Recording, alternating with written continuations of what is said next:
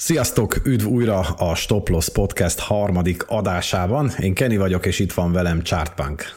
Sziasztok! No, Chartpunk, mi a helyzet a kriptopiacon? Történtek dolgok. Kezdjük egyből a, a bitcoinnal. Ugye én a, a pénteki napon azt prognosztizáltam, illetve azt vártam, hogy elindul egy kisebb korrekció itt a, a bitcoin árfolyamában. Elég nagy emelkedésen voltunk túl, vagy vagyunk túl, hiszen az elmúlt hét az gyakorlatilag zöldre festette a gyertyákat, és aztán ideje lenne egy korrekciónak, ez ellenben mégsem érkezett meg a hétvégén, pedig én egyébként még a hétvégén is inkább abban bíztam, hogy eh, le fog szakadni ez a 33.600 dollár környéke, az, ami most itt ennek a sávnak, vagy ennek a range-nek az alját jelenti, de hát nem történt meg. Van esetleg valami pozitív hír? Mit látsz a Twitteren? Nem nagyon láttam így a, a Twitteren a találgatásokon kívül semmit, a Twitter az Twitter. A lovagoknak az egyik része azt mondja, hogy föl, a másik része azt mondja, hogy le. Valójában az történik, hogy egy oldalazó konszolidációban vagyunk, múlt hét első részében, ugye puff, felugrottunk ide erre a mostani szintre, és azóta itt konszolidálódik az árfolyam. A konszolidációt egyébként a négy órás csárton, ha valaki felpattant egy volumét meg egy Bollinger szalagot, akkor tök jól lehet látni, gyakorlatilag össze van szűkülve a Bollinger szalag. Nagyon-nagyon-nagyon szűkre, most nem mondom, hogy milyen szűkre, ott a mozgó oldalazik gyakorlatilag viszintesen, és a forgalom elfogyott. Ezt úgy hívják, hogy Bollinger Squeeze, és ezt egy erős mozgás szokta követni. Azok, akik a, a Bollinger szalagot figyelik, azok gondolom itt egy ilyen erősebb mozgásra készülnek. Ezt opciós piacon, aki volatilitást kereskedik, lehet trédelni. Én long irányban nem szeretek volatilitást kereskedni, mert nagyon drága, inkább sortolni szeretem a volatilitást. A lényeg a lényeg, hogy itt hét első felében mindenki és mindenkinek az édesanyja is felrajzolt ilyen zászlókat, meg, meg emelkedő vegyeket, meg ilyen mindenféle dolgokat a grafikonra, amik az én kereskedési világomban kevesebb fajsullal bírnak. Én azt látom, hogy alapvetően egy longos hetes trendben vagyunk, egy longos háromnapos trendben vagyunk, még mindig szép a napos trend, Korrekciót valóban eddig nem kaptunk, én azt gondolom, hogy az azonnali szint az valahol itt ez a 33.200-tól 33.500 lenne, az egy olyan szint, ahol van likviditás, reagál rá az árfolyam folyamatosan, az alatt pedig van a legendás 32 ezeres szintünk, amivel nekem az a problémám, hogy felfele úgy átugrottuk, mint hogyha ott se lenne, Úgyhogy, ha ilyen bártot rajzolunk a grafikonra, akkor simán meg lehet ennek a, a bőtje lefele. Én inkább ezt a 30.800 dolláros szintet tartom most ott a körül fontosnak visszafele egy korrekcióra, és képzeld el, az történt, hogy a saját kis világomban is én annyi pozitív mindenféle ilyen reménnyel találkoztam, hogy én berajzoltam fölfele szinteket a grafikonra, és egészen 50 ezerig meghúztam magamnak három nagyon érdekes zónát, behúztam a 39.500-tól 41.500-ig terjedő zónát fölfelé, ha megindulnánk, behúztam ilyen 43.600 körül, egy érdekes ilyen point of control szintet, amit ott hagytunk még tavaly tavaszról, és behúztam a 46.700-at, az is szintén egy ilyen otthagyott point of control tavaly tavaszról. Úgyhogy én nagyjából így látom, azt gondolom, hogy az azonnali támasz ilyen 33.000 3, 4, 5, 600 dollár, valami ilyesmi, és ha megyünk lefelé, akkor én nem tudom, nem tartom kizártnak azt, hogy a 30.800-at nézzük meg inkább, mint a 32.000-et. A fölfele meg az előbb elmondtam, nem mondom el újra. Én nagyjából így látom most. Igen, igen, egyetértek veled, én is fölfele ezekben a zónákban gondolkozom, én is, ez, hát én inkább egy picit ez a 46 ezer, illetve az 51 ezer nekem a, a non plus ultra, hogyha ezt így megfogalmazhatom, tehát hogy azt mondom, hogy az már azért szép ugrása lenne a bitcoinnak.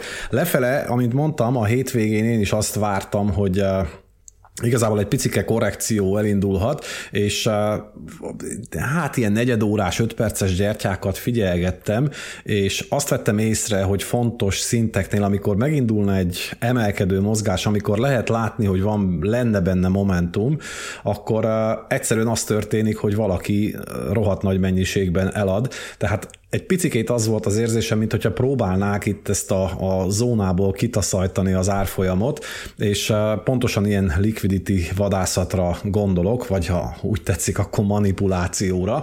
Tehát valakik a háttérben szerintem azon igyekeztek, hogy azokat a stoppokat kiüssék, amik, amik itt 33.600 alatt vannak, illetve a sortolóknak elvegyék a kedvét. Érdekességként megjegyzem, hogy a múlt, hát nem is két hete talán készítettem egy videót a, a Bing X tőzsdéről, illetve ott helyeztem el egy copy trade megbízást, és a trader, aki akit bekövettem, ő is eh, vadul sortolja a bitcoin, próbálkozik, próbálkozik. Szóval ebből, nyilván ez nem egy reprezentatív példa, de ebből azt gondolom, hogy nagyon sokan számítottak, vagy számítanak a korrekcióra, és próbálják ezeket a stoppokat szerintem levadászni, vagy kiütögetni. Úgyhogy nekem ez a véleményem, hogy most egy ilyen érdekes időszak van, de talán inkább ebből arra lehet következtetni, hogy, hogy, hogy még inkább fölfele fogunk mm, elmozdulni a közeljövőben, aztán onnan ereszkedünk majd vissza. Érdekes, amit mondasz egyébként ezzel a, a támasz tartománya, illetve a Bollinger szalaggal. Közben, mikor mondtad ezt a Bollingeres beszűkülést, akkor nekem is az jutott eszembe, hogy pontosan ilyen helyzetben volt akkor az árfolyam, az éternek az árfolyama, amikor azt a legendás 800%-os profitot elértem a, a, az opciós kereskedéssel, tehát ott is pont egy ugyanilyen kitörésre, a volatilitásra bazíroztam, vagy, vagy spekuláltam, és hát ebből, ebből viszonylag jól ki lehet jönni, úgyhogy ezt, ez a rész, ez, ez nekem is jó volt. Azért mondom, hogy legendás, mert nekem ez, ez olyan, olyan legendás kereskedés volt. Igen, Úgy, akartam hogy, mondani, hogy a legendás az olyan, mint hogy a magyar borítón világhírű. Hát igen, igen. A legendásnak igen. vannak különböző értelmezési szintjei. Van az a legendás, ami, ami neked legendás, és van, ami a világnak legendás. Ez olyan, mint a magyar bor, hogy különböző régióknak vannak ilyen, ilyen Magyarországon világhírű boraik nálunk. Igen, nekem egyébként erről a lovasi jut eszembe, többször szoktam idézni, hogy világhírű vagyok, csak a világ még nem tud rólam, úgyhogy ez, ez igen. nagyjából igen, pontos igen. megfogalmazás. Na Igen. jó, oké. Okay. Érdekes egyébként itt, amit mondod, hogy próbálnak visszanyomni, hogy a, ha ránézünk egy kicsit a, a derivatívákra, akkor az az érdekesség a dolognak, hogy azért most egy jóval lecsökkentebb margin szint van a piacon. Ha naposan nézi az ember, akkor volt egy nagy kimosása a, a piacról. Most kevesebb tőkeáttételes szerződés van igazából nyitva, tehát ilyen szempontból egészségesebbnek mondható a piac. Én nekem a, a tegnapi mozgás volt tök érdekes, hogy, hogy az látszott, hogy napközben, ha óráson nézte az ember, reggel megébredt Európa, ilyen 10 óra körül elkezdett picit felfelé mozogni az ár, és közben szépen nyíltak a, a tőkeáttételes szerződések, mert emelkedett az open interest, tehát nagyon egészséges volt a piac egy pozitív funding mellett, Látszik, hogy nyíltak rá a szerződések az emelkedésre, és ami az érdekesség, hogy este ez a mozgás elfáradt, szépen elkezdett csökkenni az ár, és ezzel párhuzamosan csökkent az open interest a piacon, ami azt jelenti, hogy gyakorlatilag az történt, hogy nem az történt, hogy sortosok léptek be, hanem hogy azok a longok, akik tegnap reggel ilyen hétvégi ilyen, ilyen kávéiszogatás, meg, meg kuglózabálás mellett úgy gondolták, hogy egy picit kereskednek, beléptek, azok úgy este kiléptek, de nem jött a helyükre sortos. Tehát ez nekem azt mutatja, hogy totálisan nem tudja a piac, hogy, hogy most mi merre van. És mondom a Twitteren, hát ha az ember körülnéz, akkor 50-50, tehát tök aranyos, van, aki azt tippeli, hogy föl, van, aki azt tippeli, hogy le, de megsugom mindenkinek, hogy lövése sincsen senkinek, hogy merre fog kitörni a bitcoin ebből a mostani volatility squeeze-ből. Hát igen, ezt egyértelműen én is tudom, alá tudom támasztani egyébként. Én ilyenkor mindig a, a Wall Street farkasa a című filmet hozom példaként, hogy ott Matthew McConaughey nagyon szépen és ta, nagyon találóan elmondja, hogy még a Warren Buffett se tudja, hogy merre fog venni az árfolyam, hogy föl, vagy le, vagy oldalra, tehát ez az egész, ez ugye fukázi. Hát ez is Legend, legendás, legendás de... Jelenet. Igen, igen, legendás jelenet, de ezt már a világ is ismeri, úgyhogy igen, ezt már nyugodtan nevezhetjük leg ha, ha már filmek, akkor hadd tisztelegjünk itt egy, egy fél percben a, a Matthew Perry emléke előtt. Tudjuk, hogy tegnap Jaj. meghalt jó barátoknak sztárja. Nem tudom, hogy a fiatalabb hallgatók mennyire ismerik, esetleg mennyire emlékeznek. Ő azért egy, egy, egy nagyon komoly bohóc figura volt, és azt a, a mosolyt meg röhögést, amit szerintem a világon nagyon sok embernek adott. A jó barátokkal én úgy vagyok, hogy a mai napig, amikor hosszabb repülős úton utazom, és elkezdem ott nyomkodni előttem a képernyőt, hogy valami videók, vagy jó barátokot, vagy Big Bang Theorit nézem, ezt a kettőt. Ez egy olyan sorozat volt, ahol, ahol gyakorlatilag tökéletes karakterválogatás mellett minden rész jó volt, akármelyiket, akármikor, akármilyen hangulatba bekapcsolod jó, és nagyon szomorú, hogy ez a srác így végezte. Nagyon szomorú ezt látni, hogy ekkora siker, meg ennyi tehetség, ennyi pszichológiai nyomást tud rárakni egy emberre, hogy ugye ő folyamatosan neki drog problémái voltak, alkohol problémái voltak, tehát ő nagyon nehezen hát viselte hát de, ezt az egész de, hírességet. De erre is van egy mondásom egyébként, tehát én mindig azt szoktam mondani, hogy a két dolgot a legnehezebb feldolgozni, hogy ezt már talán az első adásban is mondtam, a sikert meg a kudarcot, és ez talán annak a példája, hogy a sikert mennyire nehéz feldolgozni. Igen. Egyébként a, a, a Jó Barátok szerintem egy szenzációs sorozat, egy teljesen új szint hozott a, a, a mozizás, vagy a, az otthoni tévézés világába. Én nekem egyébként a kedvenc karakterem abból a, a Joey volt, és talán, talán talán kicsit méltánytalan, hogy a, a, a jó barátok után a Joey-nak volt egy a, saját, egy külön sorozata, a Joey névre hallgatott, vagy az volt a igen, címe. Igen, igen. Én azt esküszöm jobban szerettem azt a sorozatot, mint a, a, a jó barátokat, mert jó barátokat is uh, imádtam, és talán azt mondom, hogy az összes részét láttam, akkor nem állok messze a valóságtól, de, de a Joey az mégis valahogy, mégis valahogy, valahogy egy picit jobban el tudott vinni. A, ezzel a, a, a Joey, Joey sorozatban igazából a, a Joey-nak a nővére vagy huga, nem tudom. Abban a sorozatban abban az volt azért a legendás, de a, a, szerintem a jó barátokban, igen, lehet mindenkinek kedvence, de ugye egybe a társaságnak a dinamikája azért, ha belegondolunk, a rossz, a maga ilyen, ilyen New Yorki belvárosi hisztizésével, gyávogásával, a Joey, a, a Chandler, a, a lányok is. Tehát ez egy, ez, egy, ez egy zseniális dolog, egy megismételhetetlen, és mondom, nyugodjon békében a, a, a Matthew Perry, tényleg rengeteg mosolyt csalt ő az arcunkra. Hát igen, tehát egyszer minden jónak vége szakad, és hát ugye sajnos két dolog elkerülhetetlen az életben, az egyik ugye az adó. hogyha, a másik, hogyha igen, már... Al Capone-t idézett. Te tele vagy ma jó idézetekkel, nagyon megy ez ma neked. Valami idézetes könyvet olvastál reggel, mikor felkeltél, nem tudom. Hát folyamatosan edukálom magam idézetekből, ugye van Einstein szekcióm, van uh, Warren Buffett, Soros György, de azt itthon nem nagyon szoktam mondani, mármint, hogy Magyarországon nem nagyon szabad ilyet mondani, mert ugye a Soros az az ördög maga. Nekem, nekem kettő, kettő olyan mondás van, amit akkor, hogy én is mondásból egy kicsit uh, legyek. A, a, az egyik az a Lincolnnak a mondása, nagyon szeretem, a lassan haladok, de sosem hátrafelé ez gyakorlatilag ilyen életfilozófiaként is lehet szerintem tekinteni, ez egy nagyon jó mondás. A másik az egy, az egy régi Dakota mondás, a vaklovon ne vágtassa fák közé. Szerintem ebből is lehet azért életfilozófiát csinálni, illetve hát itt a kereskedésben is azért tudom javasolni egy perces meg öt perces csártokon azoknak, akik néha, le, néha leülnek 25 percre, hogy na most ebéd előtt van 25 percem, nézzük, most megverem a piacot, hogy hát vaklovon ne vágtassunk azért gyorsan a fák között.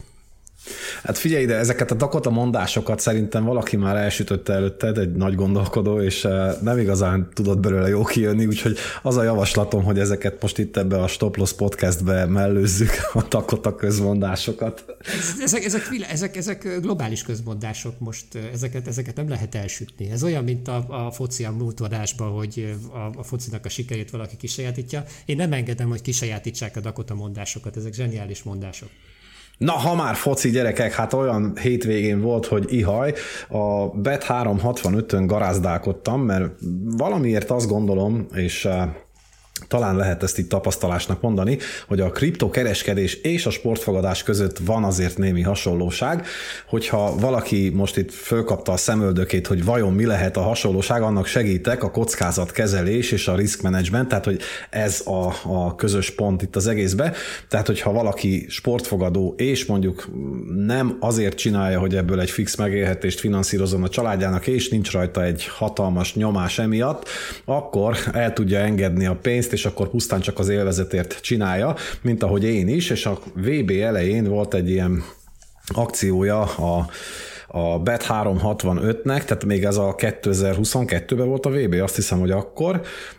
Tehát gyakorlatilag az volt az akció, hogy bármennyit fizettél be, azt megduplázták, és akkor ilyen egyszer felhasználható bónusz fogadási egyenleget kaptál, és akkor én akkor befizettem, mert mondom a VB szeretem a focit, úgyis nézem, akkor már legyen benne egy kis izgalom, és befizettem 15 ezer forintot. Na most a mai napig ezt az összeget nem vettem ki, és akkor így néha így a meccsekre fogadgatok. Hát most leginkább a Liverpoolra szoktam tenni kisebb-nagyobb összegeket, és hát most ott tartok, hogy 110 ezer forint az egyenlegem ebből a 15 ezer forintból, és majd elhatároztam, hogy ha egyszer elérjem szem, szabad szemmel is jól látható összeget, akkor majd kiveszem, de hogy addig meg csak fogadgatok. Viszont most a hétvégén volt egy olyan kombinációm, egy olyan tétem, vagy olyan fogadásom, ami négy vagy öt meccset ölelt fel, de azt hiszem, hogy inkább ötöt, és ez volt az első, amikor ilyen nagy kombóból minden úgy történt, ahogy vártam, vagy ahogy szerettem volna, úgyhogy egy kisebb összeget a hétvégén azért csak sikerült bezsebelni, és most itt nem kell nagy pénzekre gondolni, tehát ilyen 10 forint volt körülbelül a, a nyeremény, de hát mint mondtam, nem azért csinálom, inkább csak az élvezet miatt, hogy egy picikét a meccsekbe még egy kis izgalmi faktort belevigyek. Te nem szoktál fogadni a meccsekre, vagy nem is nézed az ilyen nemzetközi foci mérkőzéseket? Nagyobb meccseket szoktam nézni, alapvetően nem ismerem a sportfogadásnak a működését, úgyhogy ehhez nem nagyon tudok hozzászólni, nem ismerem ezeket a platformokat. Régen pókereztem elég sokat online, inkább csak szórakozási jelleggel voltak akkoriban ügyfeleim, akik frankun ebből éltek, tehát ott is okos matematikai kereskedéssel nagyon-nagyon jól lehet teljesíteni. Én mindig csak szórakozásból pókereztem, sportfogadást nem csináltam soha, úgyhogy ehhez nem nagyon tudok hozzászólni. Talán annyit tudok hozzászólni ehhez a dologhoz, hogy az, hogy valaki élvezetből csinál valamit, vagy kockázatkezeléssel, pozícióméretezéssel, matematikai alapon folyamatosan pénzt szeretne keresni. Ez borzasztóan így van a kereskedésben is, és talán ez választja el a vért a víztől.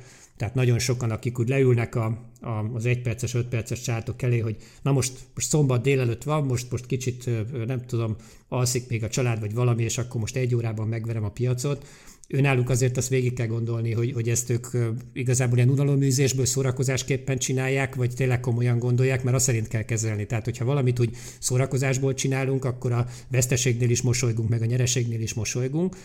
Ha meg profint csináljuk, az meg egy másik kategória. Hát igen, gyakorlatilag, hogyha még egy mondást kéne idéznem, vagy kellene Na. idéznem, akkor, akkor azt mondanám, hogy a, a profita az amatőrtől, vagy a gamblertől, a szerencsejáték függőtől ugye azt különbözteti meg, hogy a profi a szerencsét azt kiszámított kockázattá alakítja. Na, ezt ad össze. És ennek az idézetnek azt hiszem, hogy nincsen gazdája, tehát hogy ezt én ahol hallottam, azt most nem akarom elmondani, de hogy ott ki volt írva az iroda falára, és azt hiszem, hogy ez, ez egy jó motto is lehet, hogy a szerencsét kiszámított kockázattá alakítjuk. Ez így van, az élet matematika. Tehát valószínűségekről beszélünk, matekról beszélünk, és ugye minden kereskedési kurzusnak az alapja kellene, hogy az legyen, hogy egész egyszerűen, hogyha ha belövöd az esélyeidet úgy, hogy kicsivel többet nyerjél, mint amiket buksz, akkor lehetsz profitábilis kereskedő, és az a durva, hogy, hogy az emberek egyszerűen nem értik azt, mindenki keresi a, a tökéletes trading stratégiát.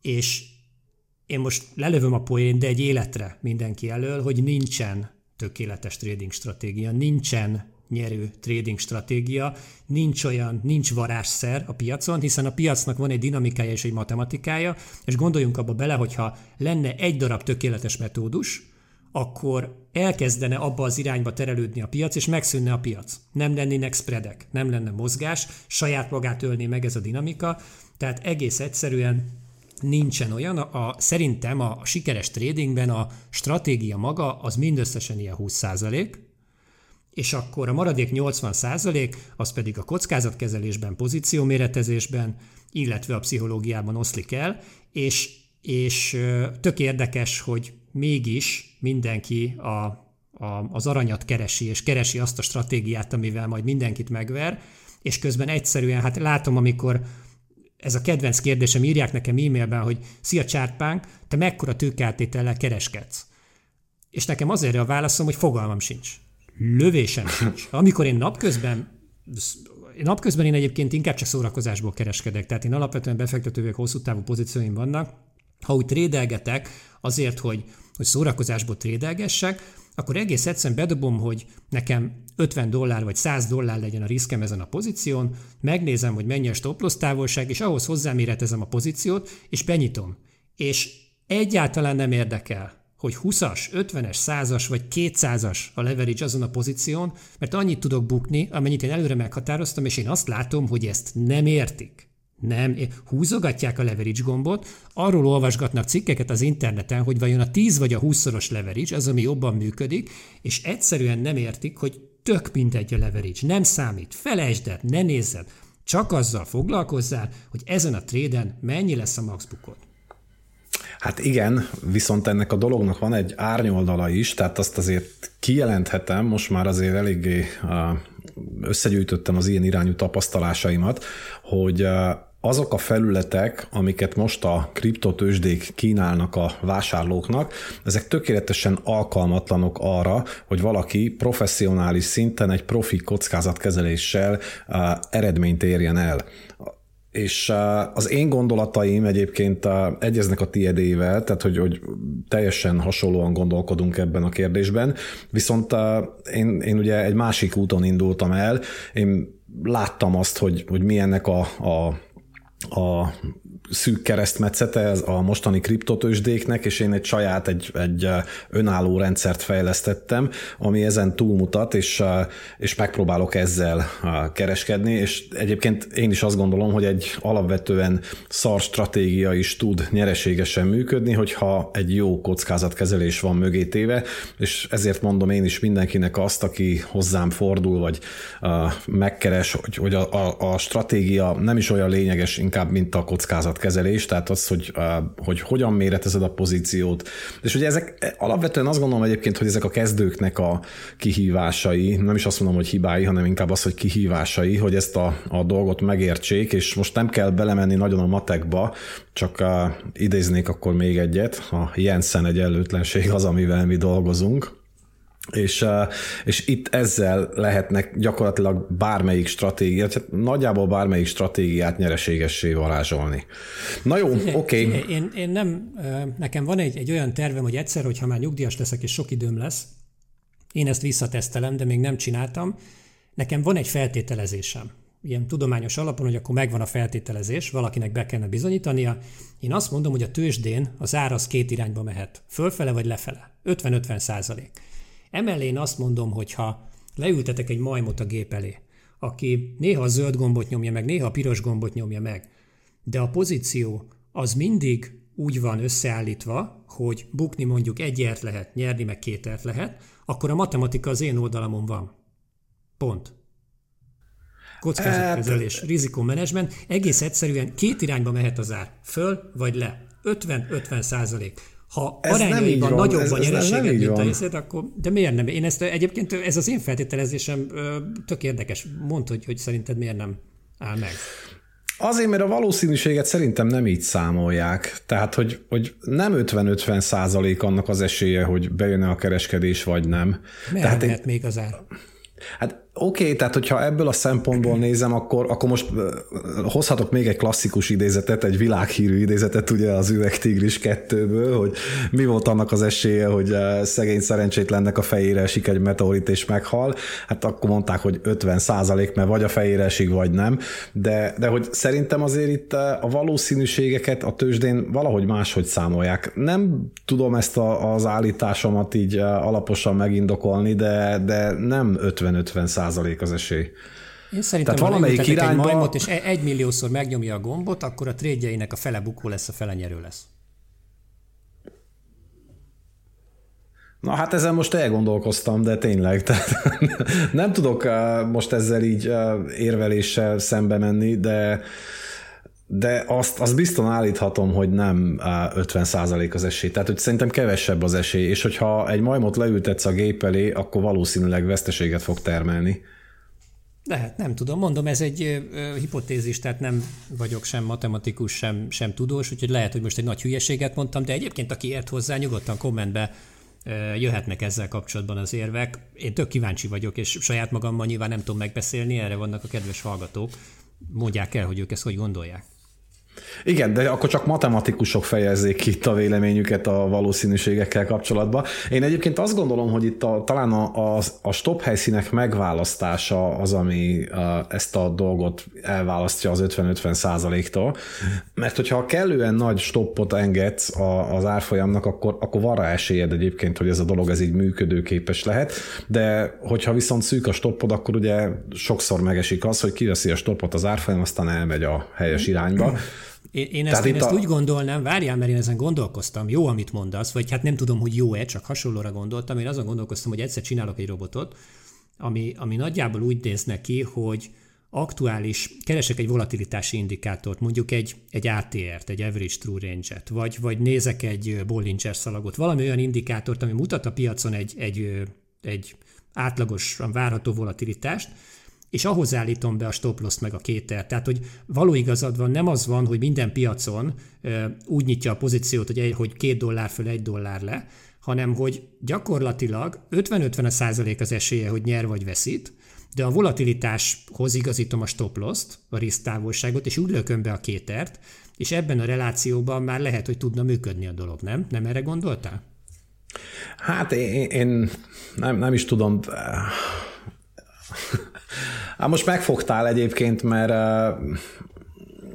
azért vannak itt, vannak itt olyan, olyan tényezők, amik szerintem befolyásolják ezt a dolgot.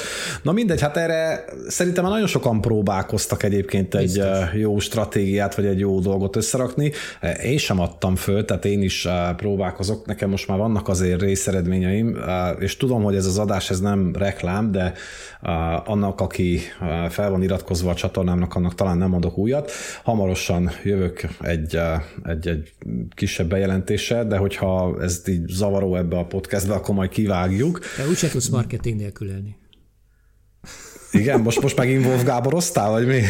Nem, nem, nem, az, az más, tehát most még ez, ez nem a Wolf Gábor kategória, de úgyis, ja, nyomjad. Na jó, oké. Okay. Uh, szóval nem tudom, hogy, hogy, hogy van-e, van-e erre, erre tökéletes stratégia, vagy hát a tökéletes stratégia nincs, ezt ugye ezt meg, megállapodhatunk. A tökéletes stratégiát Szent Grálnak hívják itt a kereskedés világában, és azt még szerintem így sem találta meg senki, mint ahogy máshol sem. De érdekes, amit mondasz egyébként ezzel a, az ATR indikátorral, viszont azt akartam rá mondani, igen, közben megvan, mert elfelejtettem, vagy elvesztettem a gondolataimban ezt a, a szálat Szóval azt akartam erre mondani, hogy a, az indikátorokkal azért mindig vigyázni kell, mert a, azt azért látni kell, hogy a, az indikátorok mindig fáziskésésben vannak, és nagyon sokszor mondtam, hogy a, az indikátorokra való kereskedés az egy kicsikét veszélyes dolog, mivel először megtörténik az e, árnak az elmozdulása, és utána fog csak az indikátor elmozdulni, hiszen az indikátor az árból kerül valamilyen módon kiszámításra, és ezt azt hiszem, hogy bármelyik indikátorra el lehet mondani. Ugye mostanában nagyon népszerűek lettek ezek a, az AI cuccok, tehát a mesterséges mesterséges intelligencia cuccok, és szerintem ez most egy olyan buzzword a, a kriptó világában is, mint mondjuk a kereskedésnél a kriptó volt egy pár évvel ezelőtt, tehát hogy erre lehetett a legjobban felhívni, vagy ezzel lehetett a legjobban felhívni valakinek a figyelmét a kereskedésre, hogy azt mondja, hogy kriptó. És uh, most körülbelül ugyanezt érzem a mesterséges intelligenciánál is, tehát hajlamosak vagyunk mi emberek, uh, ha be is ismerjük, hogy, hogy eléggé buták vagyunk, akkor ezzel együtt ugye azt is mondjuk, hogy a mesterséges intelligencia százszor jobb nálunk, tehát nekem a mesterséges intelligencia mondja meg, hogy mit vegyek, meg hogy vegyek, és aztán akkor, uh, akkor én azt megcsinálom, és ez megint egy olyan dolog szerintem, hogy, hogy a mesterséges intelligencia intelligenciát egy picikét túlmisztifikálják itt a kriptoszférába, és ha már mesterséges intelligencia, akkor itt kanyarodnék gyorsan erre a hírre, hogy eh, megkérdezték a ChatGPT-t, hogy milyen három altcoint eh, javasol a következő Bika futamra, és képzeld el, nem egy ilyen PC-fos választ adott, hogy eh, amit ugye szokott tolni, hanem mondott három instrumentumot. Na, kitalálod-e, hogy melyik volt az? Kenny, meghagyom neked a műsornak ezt a szekcióját. Fogalmam sincs, nem olvastam ezt a hírt, nem érdekel, hogy a mesterséges intelligencia melyik altokat tartja a top 3-nak a következő időszakban, és még hogyha érdekelne, akkor sem vásárolnék belőlük bete befektetési célral, úgyhogy ez a szekció a tiéd.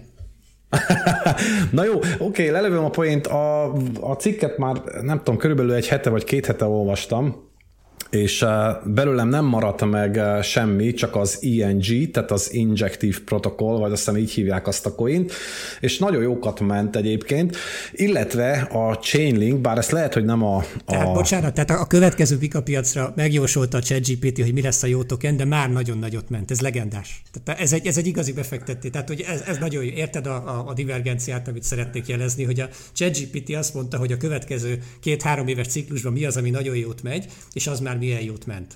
Ez ilyen tipikus altcoin. Tehát ez, ez, egy, ez egy annyira szép keretes ilyen altcoin rajongó szerkezet volt, hogy, hogy mindegy, meg se szólalok.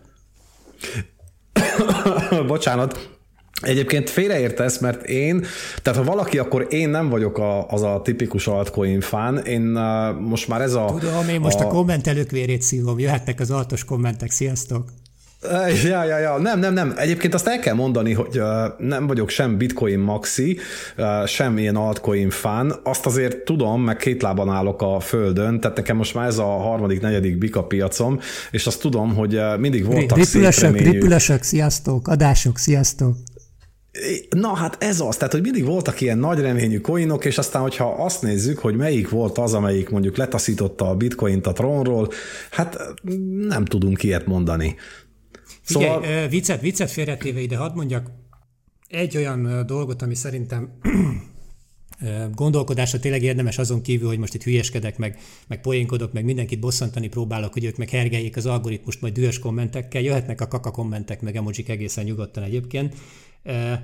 Az altcoinok kapcsán én egy valamint szeretném, hogyha mindenki elgondolkozna, hogy, hogy vannak ezek a tokenek, amik, én kicsit odáraknám őket a, a, a tech részvényekhez. Tehát amikor én befektetésről beszélek, akkor én egy vállalatban vásárolok egy részvényt, ezzel nekem a vállalat vagyonában tulajdonrészem lesz, jogi tulajdonrészem lesz, résztulajdonosa leszek az egész vállalatnak, a vállalat összes IP-jének, know-how-jának, árbevételének, mindenének, és a vállalat nyerességében nekem osztalék jogosultságom lesz.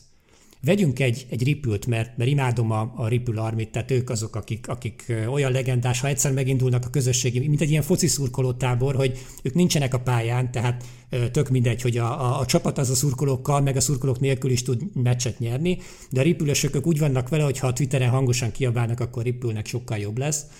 Hogy abba tessék belegondolni, hogy a, ha valaki Ripple tokent vásárol, akkor a Ripple mögött álló vállalat nyerességében semmilyen részesedése nem lesz, abban a vállalatban semmilyen tulajdonrésze nem lesz, sőt, az a vállalat nyomtatja a Ripple tokeneket, amiket a tőzsdére öntéssel bevon tőkét a vállalat valódi tulajdonosai számára.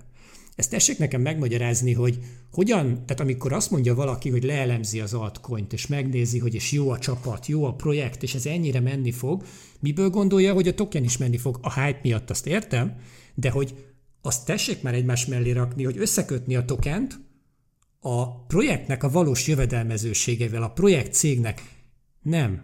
Nincs köztük összefüggés. Tehát aki, a, aki kockázatos tech befektetéseket keres, befektetéseket, azoknak a NASDAQ-on adott a mindenféle kis részvény, közepes részvény, nagy részvény, ott is vannak nagy kockázatú részvények, de legalább részvényt vásárol. Ez a befektetési céllal összerakok magamnak egy 15 nagyon jó altcoinból álló portfóliót, és ott követem a híreket meg, hogy a team mit csinál, én ezt egy egybe nem tartom egy, egy, egy Hát most mit mondjak? De, nem, nem tartom De várjál, várjál, túl azon, hogy ezt összerakod, ezt a portfóliót, még diversifikálod is, ugye? Azt Mert persze. ez is egy divatos szó.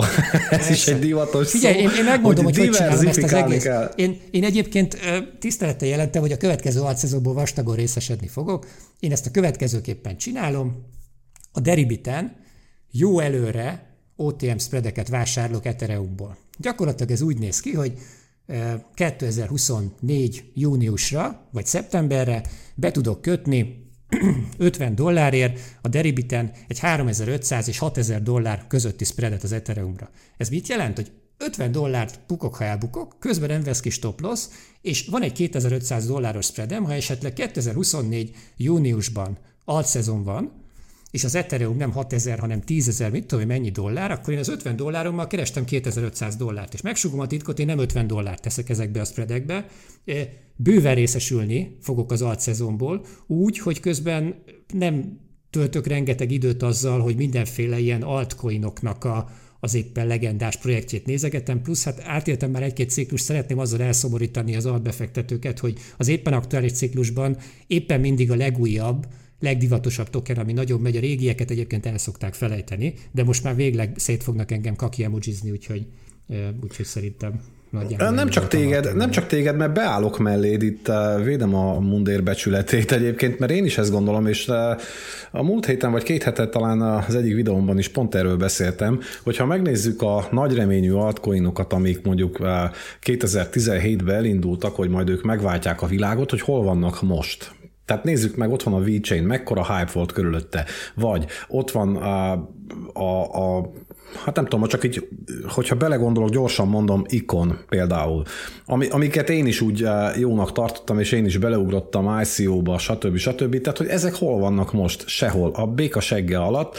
Tehát, hogy most már én is kezdem egyébként azt látni, meg azt mondani, amit Hát nem is tudom, talán Warren Buffett vagy valamelyik nagy, nagyon nagy tőzsdegurú mondta az elején az altcoinokról, hogy ezek arra jók, hogy az ember elégesse a pénzét, tehát hogy igazából nincs érték mögöttük, és most akkor lehet, hogy nagyon sok embernek belemászunk a lelki világába, de ezzel együtt ugye, hogyha szezon van, akkor viszont jókat lehet vele kereskedni, meg jókat lehet velük kereskedni. Az éter ugye az, az mindenki tudja, hogy mekkora ökoszisztémát képzelt el, aztán, hogy mi lesz belőle, hogy túl tud-e szárnyalni, vagy nőni a bitcoinon, azt majd meglátjuk, de hogy azért még egyelőre még mindig úgy néz ki, hogy a nagy öreg az, aki diktálja itt az iramot, és Figyelj, Kenny, én kaptam, kaptam Twitteren olyan, olyan kommentet, hogy én fogjam be a pofámat, mert majd akkor nyissam ki legközelebb, amikor a, azt fogom látni, hogy a Ripple már ugyanannyiba kerül, mint a bitcoin.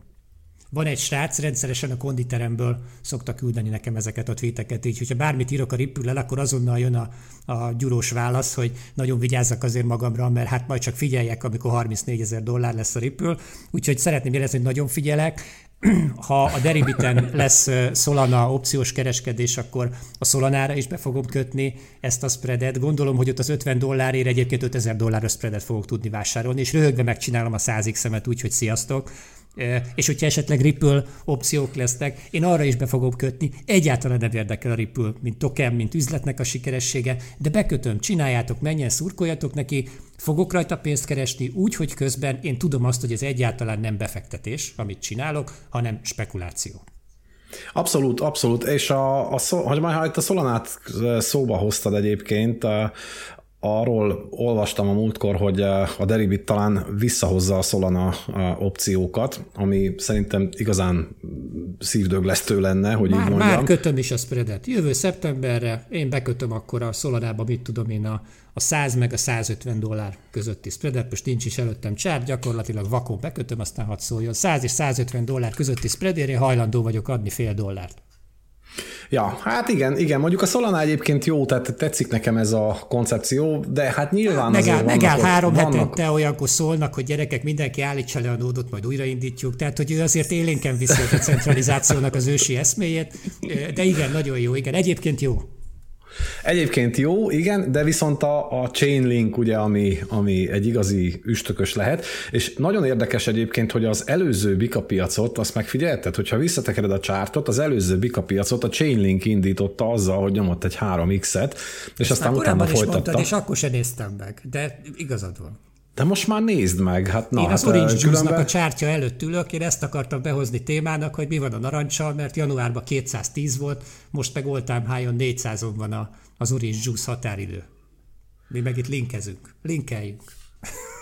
Na jó, oké, hát kanyarodjunk a narancs. Ne, ne, ne, ne, ne poénkodtam, nézzük. Tehát, hogy igen, azt mondod, hogy a, a link az megy egy 3x-et, és azzal durran be a pikapiac. Egyébként most, hogyha itt... Én, én nem, elkezd, én nem, én, várjál, én most a historikus adatokat mondom, tehát én most a historikus adatokat mondom, tehát hogyha megnézzük az előző Bika piacot, nem azt mondom, hogy a Chainlink indította be, csak hogy az egy olyan jelzés volt, hogy hello, gyerekek, itt valami elindult, és a Chainlink az mostanában egész jókat megy, sőt, ma reggel jött velem szemben a hír, hogy a, igaz csak a címet olvastam el, mert pont az adás előtt jött az értesítés, hogy a, a Chainlink az, az nem csak egy token, hanem az valami sokkal több, úgyhogy majd ígérem, el fogom olvasni ezt a cikket, de egyébként a Chainlink grafikonja nekem tetszik. Hát nem már tudom, hogy... nem tudom, mondom, csak itt már, már vannak, a... vannak új, újabb Chainlinkek, amik még skálázhatóbbak, vagy hogyan? Nem tudom, nem tudom. Tehát lehet az előző verzió nem sikerült megváltani van a olyan, világot. hogy Tesla, van olyan, hogy a Tesla részvénynél Tesla részvény? Vagy hogy ez, ez hogyan? Ezt, ezt világítsuk már rá, hogy, ez, nem, ez, hogy nem, maga, maga, csak a címet olvastam el, tehát mint mondtam, bekúszott ide a monitorom jobb felső sarkába a kis uh. értesítés, hogy uh, ugye vannak ilyen híragregátorok, és a, a Discord Igen. szerveremre ilyet applikáltam be, és aztán így uh, becsúszott ez a kis üzenet, és az üzenetnek a címe az volt, hogy, uh, hogy a Chainlink az több, mint egy egyszerű token, tehát valami más, de nem olvastam el a hírt, de megígérem, hogy el fogom olvasni, és majd készítek ebből akkor egy ilyen videót. De hogy egyébként azért tartottam így kicsit fontosnak, vagy, vagy azért kaptam fel rá a fejemet, mert pont egy long pozícióban vagyok én is a chaining kapcsolatban, vagy hát a chaining USD páron, és aztán ezért kaptam rá fel a fejemet, és aztán most itt előjött belőlem a szolanázás hatására ez a dolog. De jó, oké, hát teszlázhatunk is, hogyha szeretnéd, ugye Elon Musk az mindig népszerű téma. Teslával kapcsolatban egyébként egy, egy aktualitásom van, a Coindesken olvastam itt egy cikket, mi szerint a itt is van valahol, várjál, hmm hogy a Teslának a, a market kapja, képzeld el, vagy a Bitcoinnak a market kapja, az elérte a, a Teslának a, a market kapját. Ehhez, ehhez, ehhez mit szólsz? Hát ezt, szerintem ezt fordítva kell megközelíteni. 600, Tehát a Teslának... 690 millió dollárra, most itt volt előttem, de nem találom, nagyon ügyes vagyok. De várj, ez nem, a, ez nem biztos, hogy a bitcoin érdeme, tehát lehet ez a Tesla szégyene, mert ahogy egyébként nézem a grafikont, a Teslának a grafikonját, nem az történt, hogy a bitcoin annyit erősödött, hogy elérte a Teslát, hanem a Tesla annyit csökkent, hogy most már a bitcoin szintjén van. Szerintem ezt így kell helyesen értelmezni. Igen, igen, igen. Na mindegy, ennyi, ennyi csak a Teslával kapcsolatban. Egyébként igen, most, most lefele, lefele bandukkol ő. Nekem volt egy sortom itt a elmúlt két hétben, az az hála Istennek olyan szépen vastagon hozott, hogy itt a kis családom részére meg vagyunk karácsonyig, úgyhogy úgyhogy köszönöm ezt Kis családom köszönöm. részére. De, de komolyan, de ez én, is egy én, rendes, én be is, be is zártam, uh, uh, utalom is kifelé, és akkor most, most ezzel, ezzel rendben leszünk. Én, mert hogy egyébként én, én tényleg a kereskedésből próbálok megélni, most már egy-két éve, Úgyhogy, úgyhogy ilyenek vannak azért, amikor egy szép van, akkor én azt kiutalom, és akkor abból veszünk tejet, kenyeret, tehát ilyen is van egyébként. Na, jó, oké, hát most, hogy már ezt is tudjuk. Egyébként a Teslával kapcsolatban én is abszolút ber is vagyok. A legutóbb, amikor videót készítettem róla, akkor azt mondtam, hogy hát 40 dollár. Tudom, hogy Figyelj, vad. A, erre, erre hadd kontrázzak egyet, mert nem tudom, hogy csárt előtt vagy-e, vagy igazából tök mindegy, nem kell hozzá, de az az érdekes, hogy a Teslában én a, a napos csárton fölfelé egy nagyon érdekes szintet, ezt a 280-as szintet nézegettem, hogyha valami akármilyen ilyen riskon rally, vagy, vagy valami jönne, ott az tök érdekes, mert ott hagyott maga után egy, egy gepet a, lehet, hogy ez all-time high, nem, ez nem all-time high szint volt, de, de júliusban, amikor leszakadt, akkor hagyott ott egy gepet, és ott hagyott rengeteg likviditást is. És szerintem az egy, én megmondom őszintén, hogy vettem ilyen OTM spreadnek, ezt a, azt hiszem 270-300 valami ilyen spreadet vettem meg gombokért, ami ha a gombok benne maradnak, ez egy dolog, de, de mit gondolsz, nagy, nagy hülyeség volt ez? Nem lesz az kettő, nem, nem nézi meg azt a gepet? Hát uh, én látom ezt a gepet, mert most közben megnyitottam én is a, a grafikont, és azt a gepet mondod, ami ilyen 242-nél van vissza, vége? Ö, nem, az, az, az, azt most hagyta ott, amikor, amikor leszakadt. Igen, az egy azonnali. Azt is megvettem egy sokkal közelebbi spreadben egyébként. az egy, egy gyakorlatilag egy napos mean reversionre, tehát hogyha a 20-as, 30-as mozgó átlag felé visszakorrigál, akkor ez a 2.30 és 2.40 közti gepet megcsinálhatja. Én azt is megvettem spreadben, de sokkal messzebb, még ha július nézed, júliusban ő ott hagyott 2.80 és 2.90 között egy gepet, és ezt a 280-at egyszer visszatesztelte szeptemberben, de az lenne az igazán érdekes, az lenne az ultra kirázása a, a piacnak, a sortosoknak, hogy ha, ha, ha azt megnézni, mert rengeteg gyakorlatilag a szeptemberi leforduláskor oda beállt egy olyan ö, short likvidálási ilyen klaszter, ahol sortosoknak a stoplosszai vannak, hogy ha abba belenyal egy market maker, ott döbbenetes likviditást tud találni magának.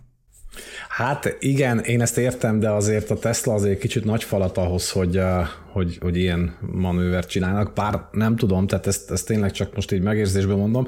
Egyébként itt a csártot nézve én nekem nem úgy tűnik, hogy, hogy, hogy azt most itt meg akarjuk nyalni. Tehát, hogyha ATH-tól elkezdem nézni a grafikont, akkor, akkor azt látom, hogy most már ez a, az ötödik vagy a hatodik alacsonyabb tető egyébként itt Igen. a Tesla életébe, és ez a fölfele tartó kis mini uptrend, ami 2023 januárjától indult el, én szerintem ez egy korrekció volt, és most akkor ide lehet akkor zászlózni, meg medvezászlót rajzolgatni erre a fölfele körre, és akkor abból meg lehet becsülni, hogy hová is tart az árfolyam, de nekem az a meggyőződésem egyébként, hogy a 2020 a Covid időkben történt leszakadásnak a, a, a, az árfolyam tartománya lehet itt most a, a cél, és az meg ugye ilyen... Az a 20 dollár, mondod?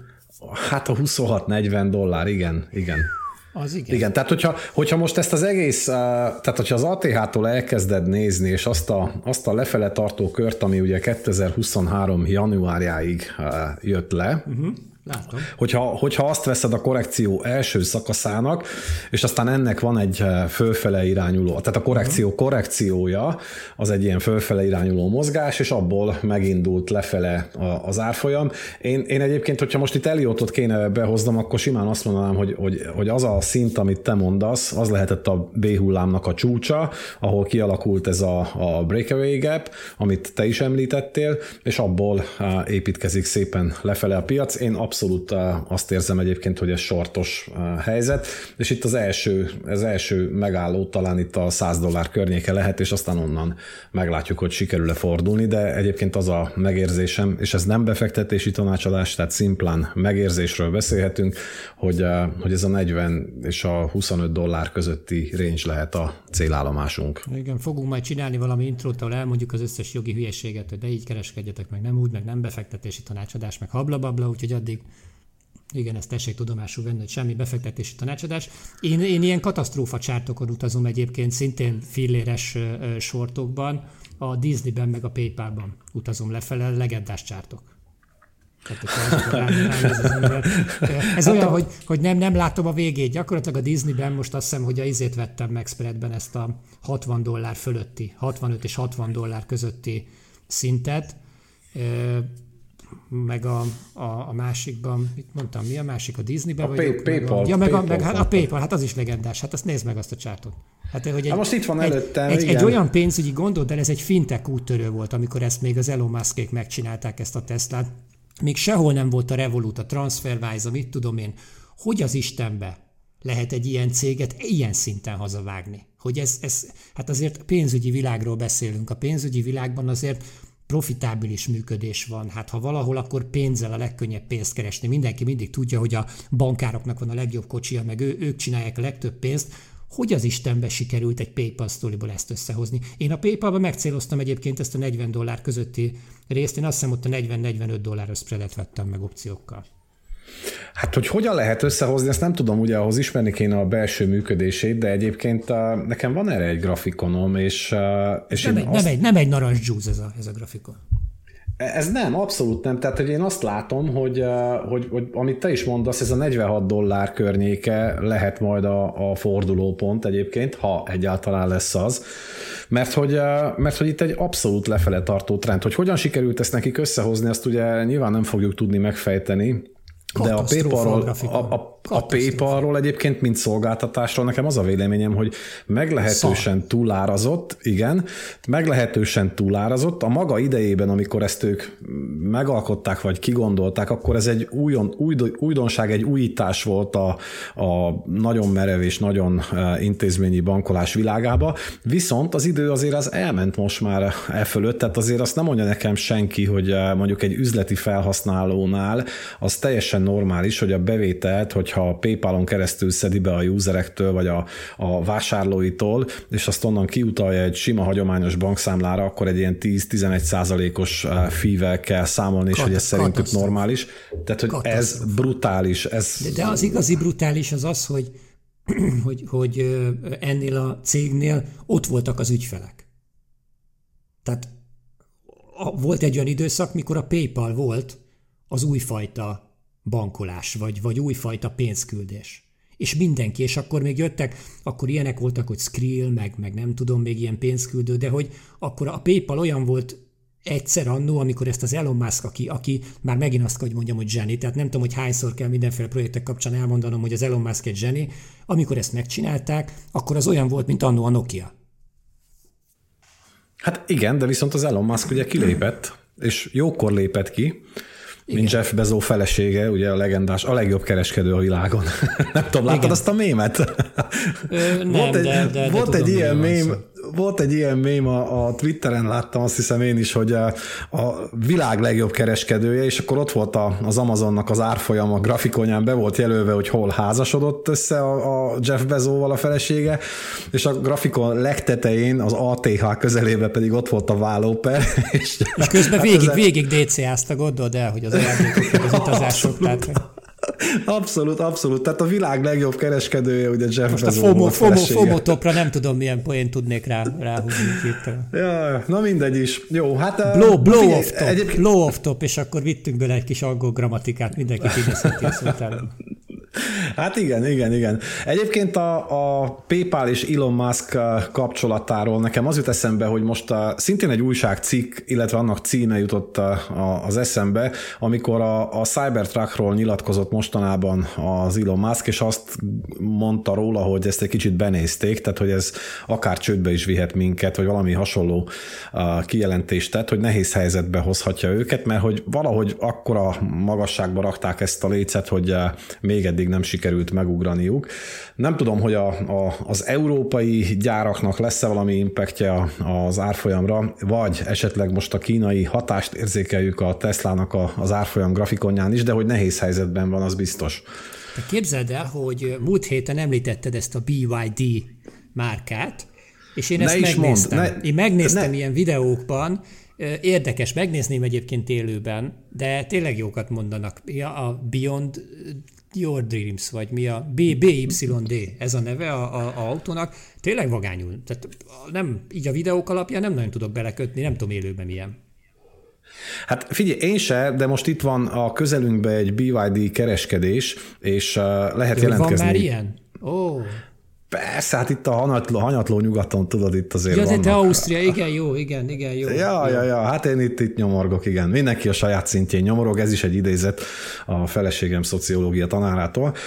Uh, szóval Ja, tehát hogy azon gondolkozom egyébként, hogy elmegyek egy ilyen tesztvezetésre, és lehet, hogy egy videót is csinálok majd róla, mert hogy egyébként nagyon menő. Tehát, hogy én, én ezt a Seal-t néztem ki, a BYD Seal, Hát ki se lehet mondani, és nagyon uh, creepy egyébként, hogy ilyen, ilyen automárkákról, meg ilyen dolgokról beszélünk, de hogy ez a szíl, ez gyakorlatilag nagyon menő, tehát hogy 3,6 másodperc alatt van százon, és uh, 500 km közeli futás teljesítményre képes, és itt megkérdem akkor, hogy a Volkswagen meg, meg a, a Mercedes az gyakorlatilag hol aludta át ezt a, az innovációs forradalmat, hogy, hogy ők még mindig a dízel motorokon kattognak, meg a benzin motorokon, és közben jönnek a kínaiak, és olyan autót tesznek elénk, ami képeken vagy videókon írtózatosan menőn néz ki, és tényleg kívánja a szem, és most már ott tartok, hogy elmegyek, aztán megnézem.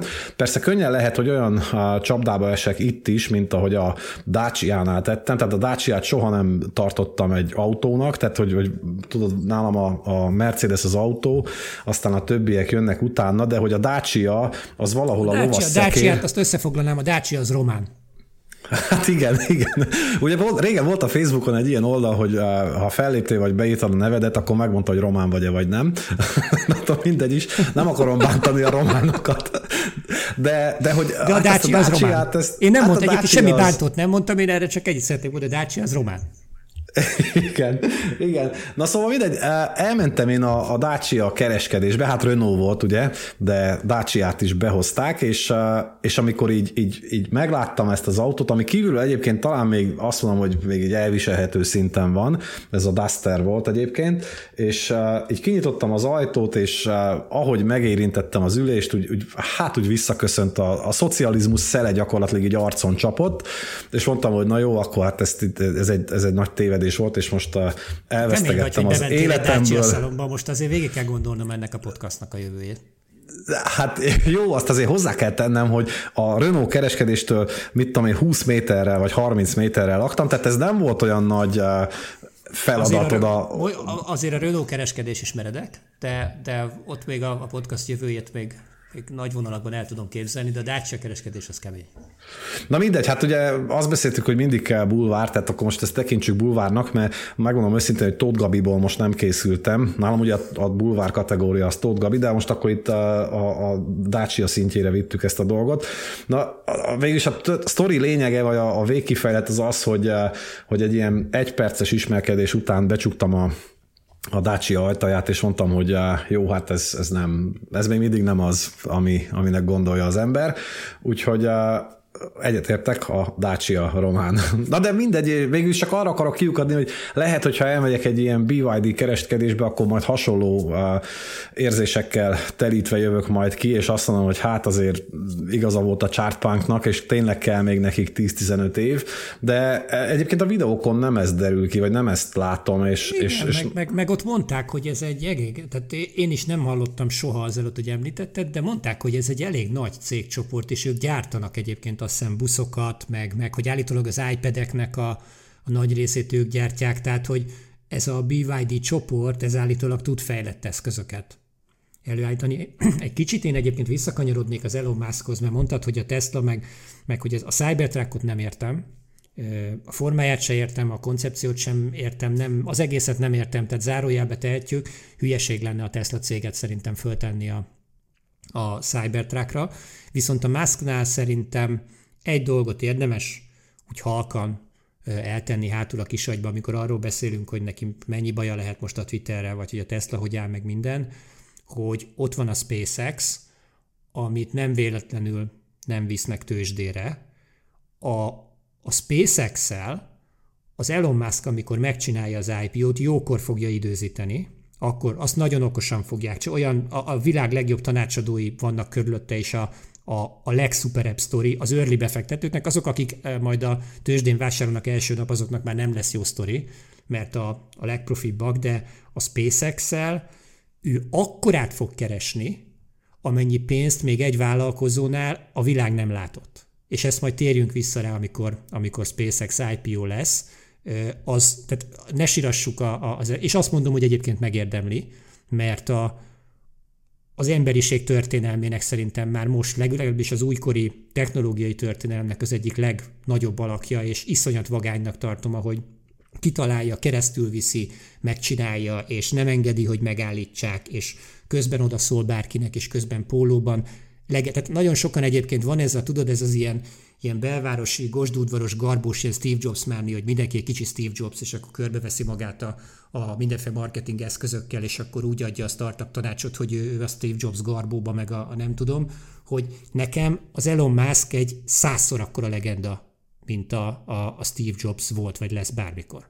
És amikor jön a SpaceX, az egy olyan sztori lesz, hogy ott mindenkinek el fog, le, le fog esni az álla a föld alá. Na jó, akkor most megpróbálok egy picit a hallgatóság fejével gondolkozni. Miért gondolod azt, hogy a SpaceX-nek a tőzsdei bevezetése egy ekkora duranás lesz? Hát mert gyakorlatilag a, egy, hát ugye nézzük meg, hogy mi az a SpaceX. A SpaceX ma egy privát vállalat, aki elsőként gyakorlatilag monetizálja a világűrt. Megcsinálta az Elon Musk azt, amit senki nem tudott előtte megcsinálni, hogy elérhetővé teszi az űrbe eszközöknek a szállítását azzal, hogy a rakétát, amit fellőnek sok millió dolláros rakétát, az utána nem felrobban, hanem leszáll, és újra elindul utána, és ugye nyomja föl a, a Starlink műhold hálózatot vele folyamatosan, szállítja a NASA szerződésből az eszközöket a nemzetközi űrállomásra. Most gyártják a Dragon nevű rakétát, ami a, vagy azt hiszem lehet, hogy a mostani a Dragon nem tudom, de hogy most gyártanak egy olyan rakétát, amivel még nem igazán sikerült sikeresen felszállni, de ami meg súlyban a, megint egy lépés lesz, azt hiszem a 40-szeresét viszi el egy mostani rakétának, föl az űrbe, meg vissza, azzal már, már elérhetővé válik az, hogy annyi anyagot tudnak felvinni elérhető áron, amiből bázis tudnak csinálni egy messzebbi utazáshoz, vagy a hold eléréséhez, és akkor ott be.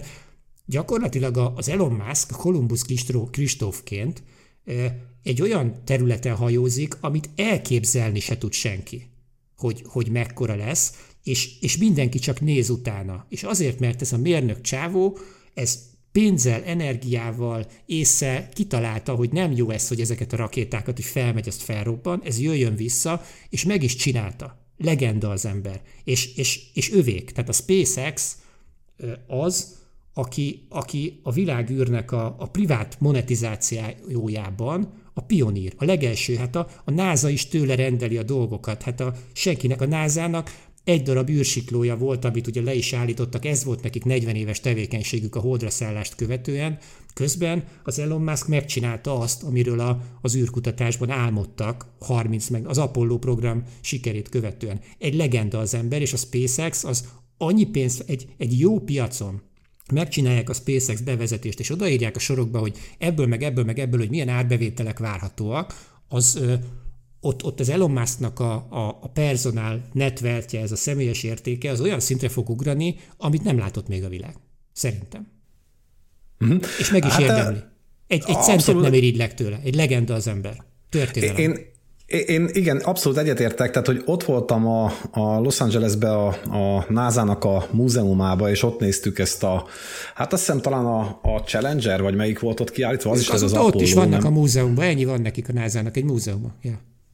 Igen, igen, és hogy, és hogy gyakorlatilag én is néztem a közvetítéseket, amikor mentek a rakétatesztek, hát bámulatos, én is csak így, így nem tudom, többször megnéztem talán, mint a Sallai gólját, hogyha a focira kéne visszavezetnem, mert hogy egyszerűen zseniális mérnöki teljesítmény az, ahogy visszamanőverez a légkörbe ez a, a hajtómű, és akkor akkor kapcsol be, amikor kell, úgy állítja a fúvókákat, ahogyan kell, és a végén, ahogy kijön az a három láb, és megtartja azt a, és az óriás a platformra leszáll, ahova leszáll. Tehát az Igen. Tehát döbbenet, döbbenet. Igen, igen, igen, igen. Na mindegy, hát kíváncsi leszek akkor, és van valami hír, mert egyébként a Facebookon nagyon sokszor jöttek fel ugye ezek a, a fake news hirdetések, hogy az kattintsál, kattintsál ide, mert mindjárt itt az IPO. Ha lesz, tehát, lesz ugye... IPO, majd, majd szólni fogok, mert követek olyan podcastot, meg szoktam hetente nézni, amiben ez a Csamát Paliapitia szerepel, ő is a SpaceX-nek egy, egy, egy early befektetője, és biztos, hogy ott mondani fogják, ha lesz majd igazi IPO, akkor, akkor tudni fogunk. Készen vannak az IPO-ra, egyébként mondta, tehát készen állnak rá, a, számok minden megvan hozzá, de, de nem mennek bele IPO-ba. Most az amerikai tech világban mindenki a Stripe-ot figyeli, mert a Stripe lesz a következő nagy ilyen, ilyen index jellegű IPO, amikor a Stripe tőzsdére megy, az meg fogja mutatni, hogy az De most a payment protocol Stripe-ról igen, beszélünk igen, egyébként? Igen, azt várja mindenki, hogy hogy fog sikerülni és milyen értékelése lesz mert az a, a Payment Protocol Stripe az azzal, hogy valószínűleg mikor kimegy a tőzsdére, baromira alá fog vágni az utolsó egy-két körös befektetési posztmani valuációnak, tehát az a korai befektetőknek még jó lesz, de már az előző egy-két körnek nem, és az akkor keresztbe fogja verni, az egy tisztító tűz lesz a, a startup piacon a VC-knek, elsősorban a késő első-második körös befektetőknek, tehát ott nagyon sok befektetést kell majd kiárazni, átárazni, és a SpaceX-es csávó az megmondta, hogy ők azt várják, hogy a Stripe, amikor kimegy, akkor milyen valuációval mit sikerül, mert ők azt fogják egy, egy IPO iparági standardnek tekinteni, és majd az alapján eldöntik, hogy akkor a SpaceX-et kiviszik, vagy még várnak vele.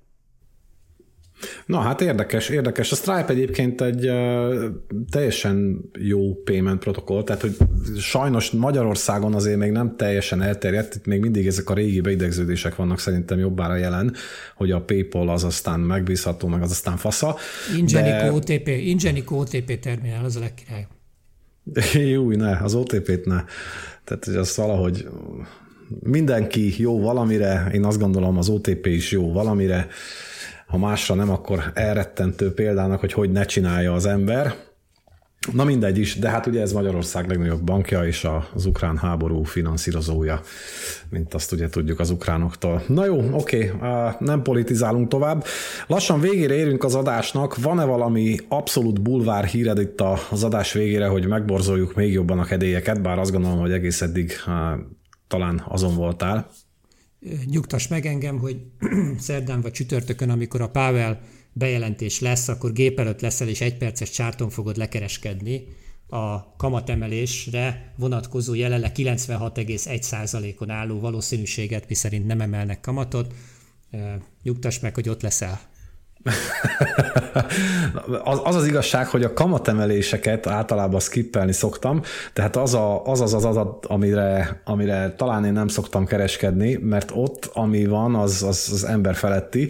96 on áll jelenleg az, hogy változatlan marad, de már izzik a spekuláció, és megy a Twitteren, hogy hú, a héten kamatemelés, és lehet figyelni, és megint, megint nagyon izg. Imádom ezt, ahogy ami, ami felépült erre a kamatemelésre, az előzőnél ugyanez volt. Hogy ki, én nem is tudom, a végén már 90 99,6% volt, és még mindig kaptam Twitteren a választ, hogy na figyelj baszki, amikor majd bejön az a nem tudom 0,03%, majd akkor legyen nagy a pofád, és olyan volt, hogy jó, hát figyelek, nem jött be. Kösz. Hát figyelj, az biztos egyébként, hogyha valami itt félre megy, tehát hogyha ekkora a konszenzus, hogy 96%-a a kereskedőknek azt mondja, hogy eh, eh, változatlan marad a kamat, és hogyha ennek ellenére ettől eltérnek, akkor az biztos, hogy az aranyár folyamán meg lehet majd látni, illetve azt a le lehet majd követni. Én az aranynál egyébként azt látom, hogy egy tök egészséges bulltrendben vagyunk most, és valahogy a napos grafikon nekem azt nem igazán adja vissza, hogy, hogy itt most egy ilyen óriási kitörés lesz majd. Mm, tehát ott van még előttünk ugye az ATH, tehát én most ezekből ez, a... Most ez, a, ez az elköszönés, hogy aranyár fél, most ez komoly? Nem, nem, nem, nem, csak itt most, most ezen, ezen, ezen kattogok, és próbálok Ez lesz valami... még egy-két óra ez a podcast szerintem. Jó, oké. Okay. Na, én, nek, én előttem egyébként itt van még 12 téma, tehát itt van SBF, CZ, Binance, CME, Open Interest, tehát hogy beszéltünk még sok mindenről, vagy elrakjuk jövő hétre. Szerintem ezt rakjuk el jövő hétre, mert ilyen Igen, őszi van, a gyerekek mindjárt sztrájkba lépnek, igen, hogy foglalkozzak velük. I- igen, igen, igen, nálam is ez a helyzet. Na mindegy, szóval, ha, ha, egy, ha egy mondattal kéne ezt a dolgot lezárni, akkor azt mondom, hogy eh, szerintem azért ez a 96% nem fog tévedni, és nem lesz eh, a kamatban változás, de figyeljük meg és lássuk meg. Amint mondtam, én ezt az eseményt valószínűleg kihagyom, mert ezt eh, valahogy ilyen, ilyen redflages eseménynek tartom, tehát hogy ez a, nekem a, a keresztem, vagy nem tudom, tehát hogy ezekben általában nem szoktam jól kijönni, úgyhogy a kamatemelést én skippelem, viszont azért lesznek még olyan fontos adatok a héten, amit, amit érdemes lesz majd lekereskedni, gondolok itt az NFP-re például, meg a munkanélküli adatok jelentésére, szóval azért lesz izgalom a héten bőven, de talán ezt a talán ezt a kamatemelést... Én, én azokat én, is kihagyom. Én azokat, azokat is, is? Azt nem tudom, hogy az Orange Juice-ba mikor szálljak be. Hogy most még 400 dollárnál még beszálljak-e. Ezen, De most ez, ez, ez, ez az igazi, tehát most ez, ez, ez kajakra narancslé, tehát most ez nem De valami... Orange, Orange Juice határidős csárt. Itt van előttem, 2023. januárban az ára az a kontraktnak 200 dollár volt, szakad fölfelé nyár óta, és jelenleg 400 dolláron van. Ami a határidős árutősdékben azért ez kemény. Hm. Visszatesztelte a 300-as szintet, kitört, és itt a 400-as, és ö, ö, Hát e, e, téged az NFP adatok foglalkoznak engem a narancslé. Lehet, hogy itt a podcast után iszom egy pohár narancslevet, és kivévedek majd a, a felhőket, nézegetem, hogy legyen ebből, bele, belefómúzza ki a tetejébe ennek a narancslé piacnak. Én ezt nyár óta nézegettem, hogy ezzel mi van, és 300-nál is azon gondolkoztam, hogy ez döbbenet, ebbe be kéne szállni, de nem fogok a tetején beszállni. Én ilyen klasszikus retail bitcoin befektetőként figyelem a narancslé határidős kontraktusokat, majd szólok, amikor a tetején belefómoztam, hogy ott lesz a vége, tehát gyakorlatilag akkor kell majd kiszállni. De ezt, ezt most nem értem, tehát le, én azt tudom elképzelni egyébként, hogy volt valami pusztító vírus itt, és a, a narancstermést elvitte valami, nem tudom, valami dögvész, és aztán azért tökön, emelkedik tökön föl. tudja. Itt van a TradingView-n OJ1 felkiáltójel, a határidőse. Nyisd meg majd egy üres időbe a csártot, és nézzél rá, hogy ezzel mi van. Ez úgy felszállt, mint a SpaceX rakéta. Na jó, oké, megnézzük. Én beveszem a, mai Zárszónak holnapi videómba. Na, oké, rendben. Jó, Tehát megy a, megy, Szeret, megy. Szeretnél még valamit a, a csatornádról, vagy a, a csoportodról elmondani, vagy, vagy, vagy befejezhetjük még? Nem, nem, nem, Wolf Gábor Van nekem is, van nekem is, csak nem promózom, mert az tartalomra épül, de még, még hagyok itt neked egy, egy, egy pár, pár percet rá. Na jó, oké, még hagyom, akkor hadd szívd a véremet. Egyébként nem akartam Wolf Gáborozni. Uh, Szerintem ez, is, ez, is, ez is jó kis pod lett, szerintem veled itt ennyi, ennyi elég lesz most a hallgatóknak, úgyis fogok kapni az altok miatt elég kaka emojit, nyomjátok, mert szereti az algoritmus, lehet a bántani, hajrá! Na jó, oké, srácok, hogyha tetszett a tartalom, akkor nyomjatok egy kakát a Chartpunknak, és aztán persze ne felejtsetek el feliratkozni, meg bla bla bla, minden ilyen szokásos dolog, és akkor azokkal a témákkal, amikkel a mai adásra készült a Chartpunk, akkor azokkal majd a jövő héten fogunk jönni. Ezt akkor így konszenzus van? Ezt Persze, illetően? Hát figyelj, bedobom a, a csetünkbe, aztán majd szemezgetünk, de mindig az van, hogy így eldumáljuk az időt. Tehát lehet, hogy át kellene elni a két-három órás ilyen longform podcastba. Majd meglátjuk. Na jó, de hát azt meg nincs ember, aki végighallgatja. Én is csak vicceltem. Na jó, oké, okay, srácok. Az, az, az, az, csak pénzért, tehát ha eleget fizetnek érte, megcsináljuk. Ja, ja. Meghatározunk ne. egy célösszeget, amennyit részenként, ha összedobnak a hallgatók, kapnak három órás podcastot. De jó, ez, ez szerintem még viccnek is rossz. Na jó, oké. Okay. Uh, most nem igazán jut semmi más az eszembe, tehát nincsen frappáns elköszönésünk, illetve még igyatok, nincsen intrónk se. Levet.